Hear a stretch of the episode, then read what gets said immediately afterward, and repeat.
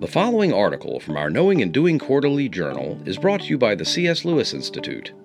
Our prayer is that this talk will help to deepen your faith and draw you closer to God. How to Read the Bible, Part 3 The Bible's Center is Jesus Christ.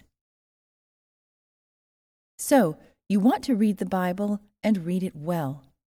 You want to listen to what it has to say to you because you believe that ultimately God speaks through it. You believe, with the Apostle Paul in 2 Timothy 3, that all Scripture is God breathed and is useful for teaching, rebuking, correcting, and training in righteousness, so that the servant of God may be thoroughly equipped for every good work. But how can you read the Bible so that it will be useful for these things in your life? We began in part one by describing what the Bible is a collection of 66 books written by at least 30 authors over some 1,500 years. But this library of books is the product of one divine mind, ensuring that, in all its diversity, the Bible has a unified message. The Bible's message is revealed in history and we outlined the basic plot line of that story from creation to new creation. In between, a drama unfolds of a relationship disrupted by human rebellion and then restored by the gracious work of God in Christ. This overarching story in the four acts of creation, fall, redemption, and new creation provides the framework within which the various smaller stories of the Bible fit. And it is Jesus, the Son of God and Israel's promised Messiah, who is at the center of it all. His entry on the stage forms the great dividing line between the Old and the New Testaments, and in him the whole narrative holds together. He is the Alpha and the Omega, the first and the last, the beginning, and the end. Revelation 22:13. Part 2 in this series built on this framework and considered how to interpret the Bible rightly. After all, many claim that the Bible can be made to say anything, and it has been. But we argued that we must follow our Master, Jesus himself, in our reading of the Bible, and he points us to a number of interpretive principles that are to guide our reading. The understanding of God and of humanity that Jesus reveals leads us to be interpretive realists. God is the author who speaks to us, and we can and must seek to understand him. The Bible's message is not something we make up for ourselves, but something we discover with God's help. Because Jesus came to proclaim good news, that is, the gospel, for it to be good news, it must be intelligible to its hearers. Thus, we believe in the basic clarity of Scripture in its central message. But our theology also makes us critical realists in our interpretation. Because of our finitude as creatures and our corruption as sinners, God's communication with us is not always clear and plain. We need the work of the Holy Spirit to be good readers of God's Word. Because God uses human authors to convey His truth, we can try to understand the Bible as we would any other written work. We seek the author's original intent in writing what they did, taking into account the entire range of the historical, cultural, religious, linguistic, and literary factors that help us arrive at that intention. But because of the divine spirit at work with the human spirit in that writing, we must also understand the words of any one biblical author in the broader context of the whole of the canon of Scripture. The Bible then becomes its own best interpreter and we trust in an essential consistency throughout the whole. The Bible has a unified message, and the unifying center of that message is Jesus Christ. This principle of interpretation comes to us from Jesus himself, for he taught his disciples to read the Hebrew Bible in this way. If you believed Moses, you would believe me, Jesus said, for he wrote about me. John 5, verse 46. Your father Abraham rejoiced at the thought of seeing my day. He saw it and was glad. John 8, verse 56. Beginning with Moses and all the prophets, he explained to them what was said in all the scriptures concerning himself. Luke 24, 27. For Paul the Apostle, Jesus Christ is at the center of everything. All things have been created by him and for him. He is before all things, and in him all things hold together. In him are hidden all the treasures of wisdom and knowledge. Colossians 1 verses 16 and 17, chapter 2, verse 3. Especially for our purposes, it's important to see that for Paul, this faith in the resurrected Jesus as Lord of heaven and earth did not form the basis for some new Roman mystery cult, with Jesus playing the role of the dying and rising God.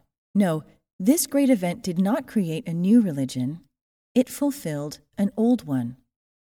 For Paul, this gospel of Jesus Christ was the same gospel that had been believed by Abraham. Galatians 3, verse 8. Paul claimed that what had been promised to Abraham was now being fulfilled in Christ. 2 Corinthians 1:20, Romans 4:13, and Galatians 3:19 and 22. The gospel of Jesus Christ Paul preached was according to the scriptures. 1 Corinthians 15 verses 3 and 4. It was the message God promised beforehand through his prophets in the Holy Scriptures. Romans 1, verse 2. The Bible gives us a right understanding of Jesus. This conviction of the continuity of the Christian message with previous biblical revelation means that Jesus can be rightly understood only in the context of the revelation of God in the Bible. Jesus was no Greco Roman philosopher or Eastern mystic. Jesus fits into the story of Israel. He was a descendant of Abraham and of King David. Matthew 1, verses 1 through 17. He was a Palestinian Jew who was raised on the teachings of the law and the prophets of Scripture. He insisted that he did not come to abolish their words, but to fulfill them. Matthew 5:17. There is a reason that Jesus was born as the son of Joseph and Mary and not 1500 years earlier as the son of Abraham and Sarah. God had to prepare a people, the Jewish nation, for the coming of his son through a long history of struggle he had to reveal himself as a holy God who came with moral demands. He had to insist upon the necessity of blood sacrifice as the means of atonement. He had to allow the people of Israel to fall into sin to demonstrate the corruption of the human heart. He had to bare his heart as a God of faithful mercy. All this and more provided the context for a right understanding of the life, death, and resurrection of Jesus. Jesus gives us a right understanding of the Bible. The Bible alone provides the context for rightly understanding Jesus, but we can equally affirm that only Jesus can give us a right understanding of the Bible. It all points to Him. Jesus describes Himself as the true temple. He was the true vine and the good shepherd. He was the antitype of the bronze serpent in the desert. He was the source of living water once found in the desert, and he was the light of life. Jesus was the Danielic Son of Man, the Davidic king, the suffering servant of Isaiah. Beginning with Moses and all the prophets, he explained to them what was said in all the scriptures concerning himself. Luke 24, verse 27. The author of the New Testament letter to the Hebrews begins with these words In the past, God spoke to our ancestors through the prophets at many times and in various ways. But in these last days, he has spoken to us by his Son. Hebrews 1, verses 1 and 2. And that author goes on to proclaim the far greater revelation that has come through Jesus than any that had come before. After revealing himself in his own Son, what more could he say? All that God had spoken must now be understood afresh in the light of the revelation that has come through Jesus. Several implications flow out of this central place that Jesus holds in the Bible, shedding light on how the Bible helps us to understand Jesus and how Jesus helps us to understand the Bible. Jesus fulfills the role of Israel. Matthew depicts Jesus as the fulfillment of the story of Israel. He begins his gospel with a genealogy, showing that the story that began with Abraham, the father of the nation, and led to its greatest king, David, and then traveled through the nation's greatest trial in its exile to Babylon, finds its culmination in the birth of Jesus. Chapter 1, verse 17. He is described by the Magi from the east as the King of the Jews. Chapter 2, verse 2. And in response to the murderous threat of King Herod, Joseph and Mary flee with Jesus to Egypt, retracing the steps of the Israelites. In fact, Matthew quotes the words of the prophet Hosea, originally used of Israel, to describe the return of Jesus to Judea. Out of Egypt I called my son. Chapter 2, verse 15. John the Baptist appears, preaching a baptism of repentance to Israel in preparation for the coming of the Lord, and then Jesus comes to him to be baptized. Over John's objection, Jesus identifies with the sinful nation of Israel, and he himself is baptized. The heavenly voice then affirms his identity as the divine Son, and the Spirit, in the form of a dove, comes upon him.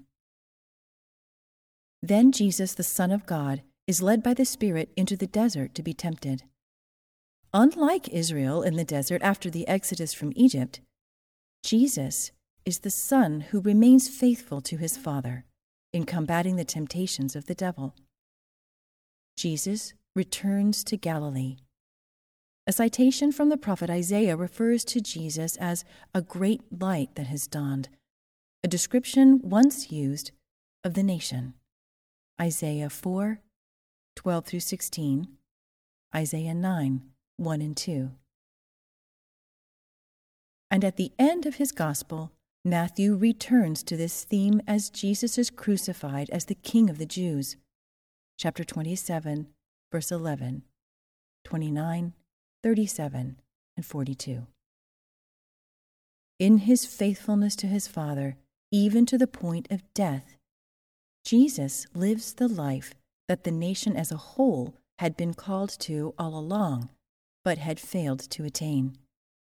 Jesus must be understood as the means of the fulfillment of that gracious promise to Abraham that he would be the father of a great nation through which blessing would come to the whole world.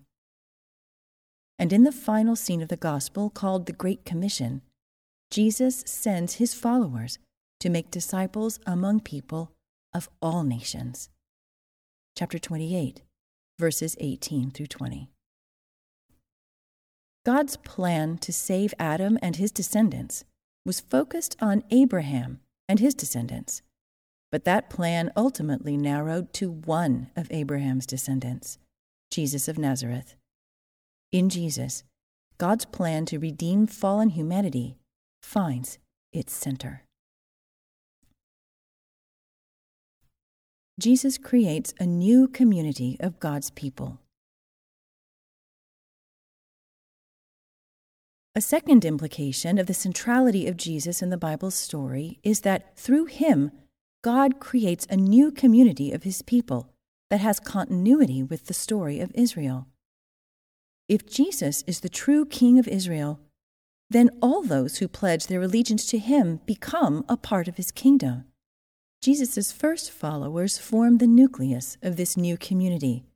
Through the gospel story, we see that through their union with him, these disciples share in his relationship with God as Father. These are the people he has come to save. And through his death and resurrection, those who are united to him in faith become his new family, his church, his body, of which he is the head.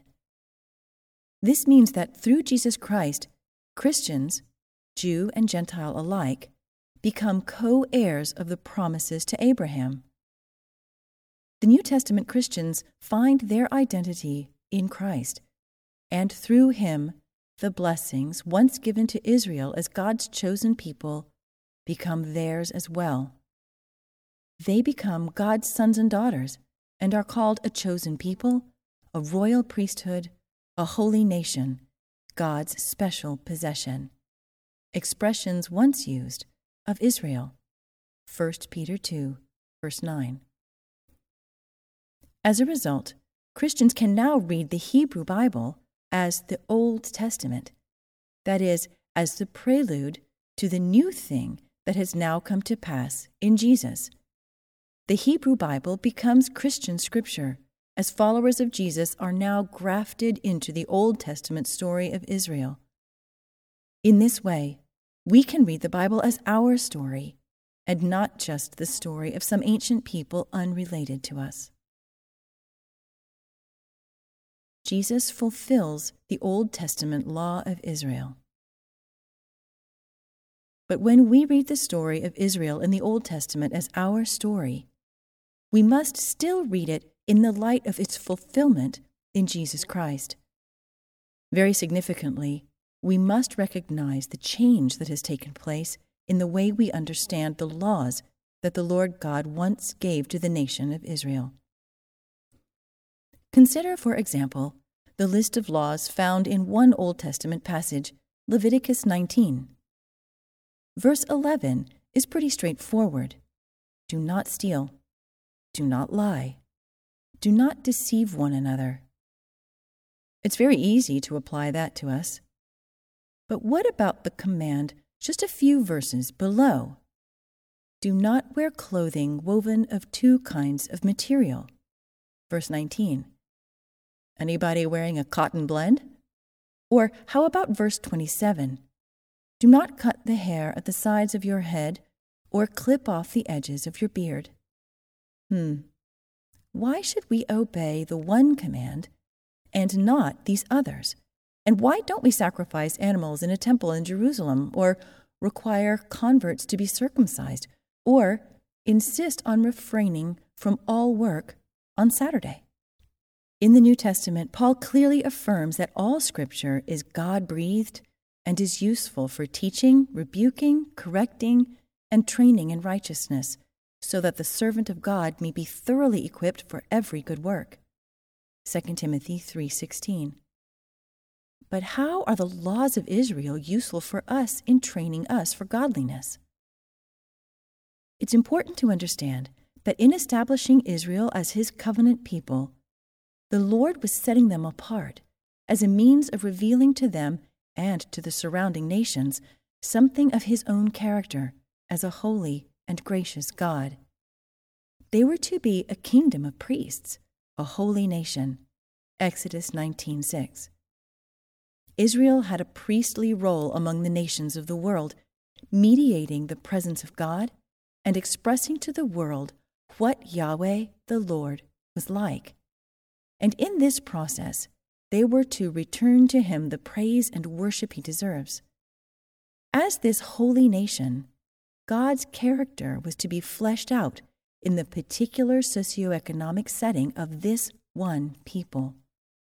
Moses speaks of this when he says to the Israelites, Observe these commands carefully, for this will show your wisdom and understanding to the nations, who will hear about all these decrees and say, Surely this great nation is a wise and understanding people. And what other nation is so great as to have such righteous decrees and laws as this body of laws I'm setting before you today? Deuteronomy 4 6 and 8. In this way, Israel was to be a light to the Gentiles. Isaiah 49, verse 6. Israel's very existence and character as a society was to be a witness to God, and Israel was to be a model or a paradigm of God's holiness expressed in the social life of a redeemed community. The whole social structure of the people, in all its various dimensions, was to be a picture of the holiness of God. In this nation, God's holiness was to be fleshed out. There's something incarnational about it, and in that sense, it points us to Christ. Just as the redemption of Israel from the bondage in Egypt in the Exodus becomes a picture or a type of our redemption through the work of Christ, so the law of Israel, as it is embodied in this particular nation, becomes a picture of the principles that ought to be at work in our lives and in our law today. The ceremonial laws especially related to worship, now find their fulfillment in the work of Christ, who became the supreme and perfect sacrifice, superseding all others, and bringing that aspect of worship to an end. In fact, all the regulations governing the temple of God are no longer needed, but Jesus is now the true temple, that place where God reveals his presence in the world. And in consequence, the Apostle Paul declares that the church, as the people of God where Christ dwells by his Spirit, is now the earthly temple of God. Ephesians 2 21 through 23. The laws related to the civil life of Israel and those laws that set Israel apart from other nations are now no longer applicable because the people of God in the New Testament era is not a nation state, but a new family composed of people from all nations. There's no longer a need for outward manifestations of this separated status of Israel through the kind of clothes they wear, the food they eat, or how they cut their hair. These laws point us to the qualities of the heart, the moral virtues that are now to be the distinguishing marks of God's people, the chief of which is love. John 13:35 and Galatians 5 6. We are, as Paul says, to put on Christ. Colossians 3, verse 10. And even the laws that appear to be more concerned with moral issues have to be understood in the light of the fuller revelation of God's moral character as now revealed in the teaching of His Son. Our moral standard is no longer the law of Moses but all that Jesus has commanded us. Matthew 28 20 and 1 Corinthians 9 20 through 21. In his Sermon on the Mount in Matthew 5 through 7, he affirmed the sacredness of human life, the sacredness of marriage, the necessity of truth, and the supremacy of love, such that our righteousness is to exceed that of the Pharisees. In fact, our standard is nothing less than the moral character of God himself. Matthew 5:48. The Old Testament laws have much to teach us about the holy character of God. But because Jesus has come to show us what those laws point us to, we must now understand them in the light of who Jesus is, what he has taught, and what he accomplished. For in these last days, God has spoken to us by his Son. Hebrews 1, verse 2. When reading the Bible, we must understand it all in the light of its focus, its center in Jesus Christ. Jesus Christ, Israel's promised Messiah. Jesus is the Christ, Israel's promised Messiah. This reflects the fact that the Bible is one long narrative, and all its various parts participate in this one great story. Furthermore, it implies that the Bible must be interpreted with an eye to progressive revelation. What has been revealed in the past is developed by what comes after. The Bible is structured as promise and fulfillment, as Old and New Testaments, and it is crucial for our understanding of the Bible that we are aware of where we are in that structure. As someone put it, in interpreting the Bible, you must know what time it is. And always, one must read the Bible with an eye toward its central and unifying character Jesus Christ. Thank you for listening. The C.S. Lewis Institute endeavors to develop disciples who will articulate, defend, and live their faith in Christ in personal and public life.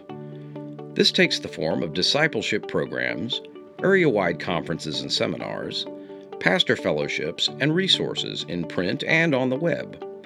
For more information about the C.S. Lewis Institute, or to support this ministry, please visit our website at www.cslewisinstitute.org.